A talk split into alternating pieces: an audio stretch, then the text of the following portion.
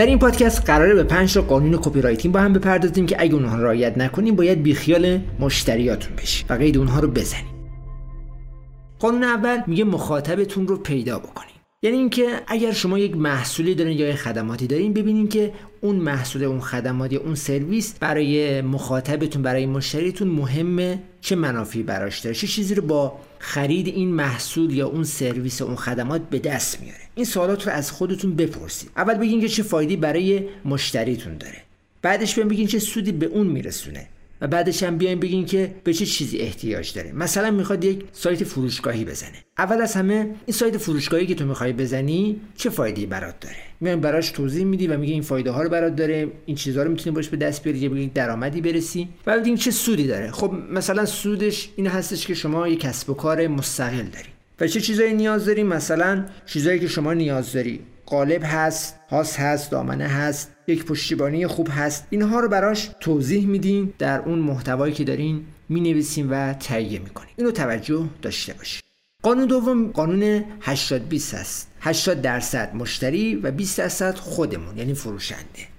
موقعی که داریم محتوایی رو می‌نویسیم و اون رو آماده می‌کنیم و قراره که به هر حال منتشر کنیم و درج کنیم داخل سایتمون که برای سرویسمون هست، برای خدماتمون هست و برای اون محصولی که هست، بیایم هشتاد درصد برای مشتری هامون صحبت کنیم. یعنی از واژه تو و شما، که حالا من بیشتر شما رو ترجیح میدم، که بگین خب این محصول، این فروشگاه اینترنتی برای شما این ویژگی‌ها رو داره، شما می‌تونید این کارا رو بکنید، شما می‌تونید به یک کسب و کار مستقلی در یک سال آینده برسید، شما می‌تونید این درآمدها رو به دست بیارید. و بیاین بیشتر حرف مشتری رو بگین، حرف مشتری رو بزنین. و بیست درصد بیان از کلمات مثل من و ما استفاده بکنین. ما این خدمات رو میدیم، ما این پشتیبانی رو میدیم، ما اینطوری هستیم، ما اونطوری هستیم. اینها رو بیاین بیست درصد ازش استفاده کنین. پس اینو توجه داشته باشید، یعنی از خودتون زیاد صحبت نکنید. سعی کنید خودتون رو بزنید جای مشتری و شروع کنید به تولید محتوا کردن و محتوایی بنویسید که محتوای بازاریابی است. بازاریابی محتوا رو دارین انجام میدید، که بازاریابی محتوا باید از دید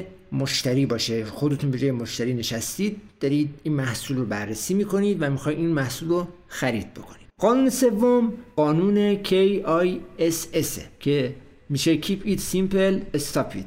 انقدر ساده که احمق‌ها هم بفهمن. این یک حالا قانونی هستش که میگه انقدر ساده، روان، خوانا و شیوا بنویسید محتواتون رو که مخاطب گیج نشه، مخاطب اون رو بفهمه، درک کنه و بعد تصمیم بگیره. از کلمات تخصصی و قلمبه سلمبه و کلمات سخت استفاده نکنید. مثلا همین مثالی که گفتم، قراره یه سایت فروشگاهی رو اندازی کنه، میاد یک سری اطلاعات رو میخونه، حالا بیاد با اطلاعات فنی روبرو بشه. شما اومدیم در مورد افزونه مثلا اسلایدر ریولیشن صحبت کردید، اومدید گفتید خب شما میتونید برای فروشگاهتون از سیستم فروشگاه ساز ووکامرس استفاده کنید. خب مخاطبی که وارد شده اینها رو نمیفهمه، متوجه نمیشه. همه قطعاً این رو نمیدونن که ووکامرس چیه. به عنوان مثال اسلایدر ریولیشن چیه، چیکار میکنه ریولیشن اسلایدر، فلان امکان چیه. اینها رو تخصصی ننویسین، ساده و روون بنویسید برای مخاطبتون. بگین شما میتونید یه فروشگاهی رو اندازی کنید که این فروشگاه این ویژگی ها رو داره، این امکانات رو داره و کلیت رو در نظر بگیرید، نه کلمات قلمبه سلمبه تخصصی رو. پس به این قانون مهمم توجه داشته باشید، چون در خیلی از جاها میان میپردازن به موارد تخصصی، اصطلاحات و کلمات تخصصی رو استفاده میکنن. قانون چهارم قانون قلم قرمز هستش. قلم قرمز در واقع اینطور میتونم مثال بزنم، اگه شما نویسنده‌ای دارید، اون نویسنده محتوایی رو مینویسه و قرار شما اون محتوا رو در انتها بازبینی کنید و نهاییش کنید، بیاین شروع کنید به خوندن اون محتوا، اون محتوا رو کامل بخونید، تغییرات رو انجام بدید و اون چیزهایی که اضافیه و مورد نیاز نیست رو حذف کنید، که معمولا حدود سی درصد این اتفاق میفته و شما اون متن رو پاک میکنید، تغییر میدید و یک متن نهایی مرتب و تمیز و خوانا و به قول معروف یک محتوایی که میتونه بفروشه، این کار رو انجام بدید، که میشه قانون قلم قرمز. یعنی اصلاح کردن محتوایی که نویسنده شما نوشته، یک کسی غیر از شما بوده نوشته اون محتوا رو و اون شخصی که کپی رایتر هست شروع میکنه به اصلاح کردن اون محتوا و نهایی کردنش و یک محتوای خوب و جامعی ازش در میاره که میتونه بفروشه. و قانون آخر قانون پنجم هست قانون اس ال ای پی. این قانون چی رو داره میگه؟ این قانون میگه این کارها رو به ترتیب انجام بدید برای مخاطبینتون. اول از همین که متوقف بشه، استاپ کنه. موقعی که مخاطب داره در مورد راه‌اندازی فروشگاه اینترنتی میخونه، یک جایی باعث بشه که اون محتوا انقدر خوب و جذاب و مفید باشه، اینجا استاپ کنه. همونجا متوقف بشه و این متن رو با دقت کامل بخونه. یه جا ببینه و بشنوه، لیسن و لاک کنه. یعنی هم ببینه و هم بشنوه. دیدن میتونه یک متنی باشه، میتونه یک اینفوگرافی باشه، میتونه یک عکسی باشه، شنیدن میتونه یک پادکستی باشه، میتونه ویدیو باشه که هم ببینه و هم بشنوه و اینها تأثیر میذاره. داخل محتواتون تاثیرگذاره. اینو من تجربه کردم، چون معمولا محتوایی که شما می‌نویسید و تولید می‌کنید در درون محتوا سعی کنید ویدیو، پادکست، اینفوگرافی، عکس و فضای بصری جذاب ایجاد بکنید. علاوه بر متنی که شما دارید می‌نویسید و این متن خوبی هست، این فضای بصری هم داخلش ایجاد کنید، فضای دیداری اکتیو، فعال.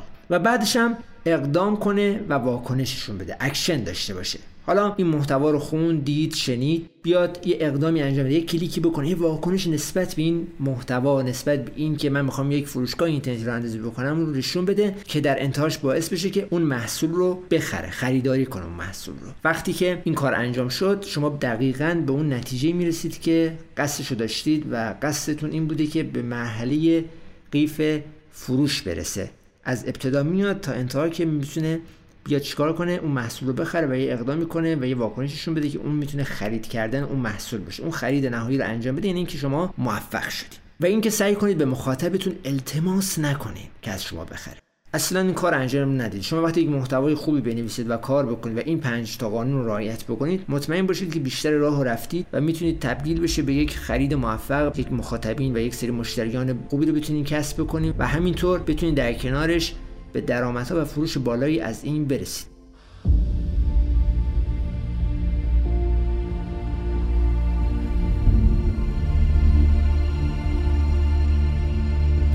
از همه جا پلاس، هر هفته پنجشنبه ها در وب‌مستر پلاس دات آی آر.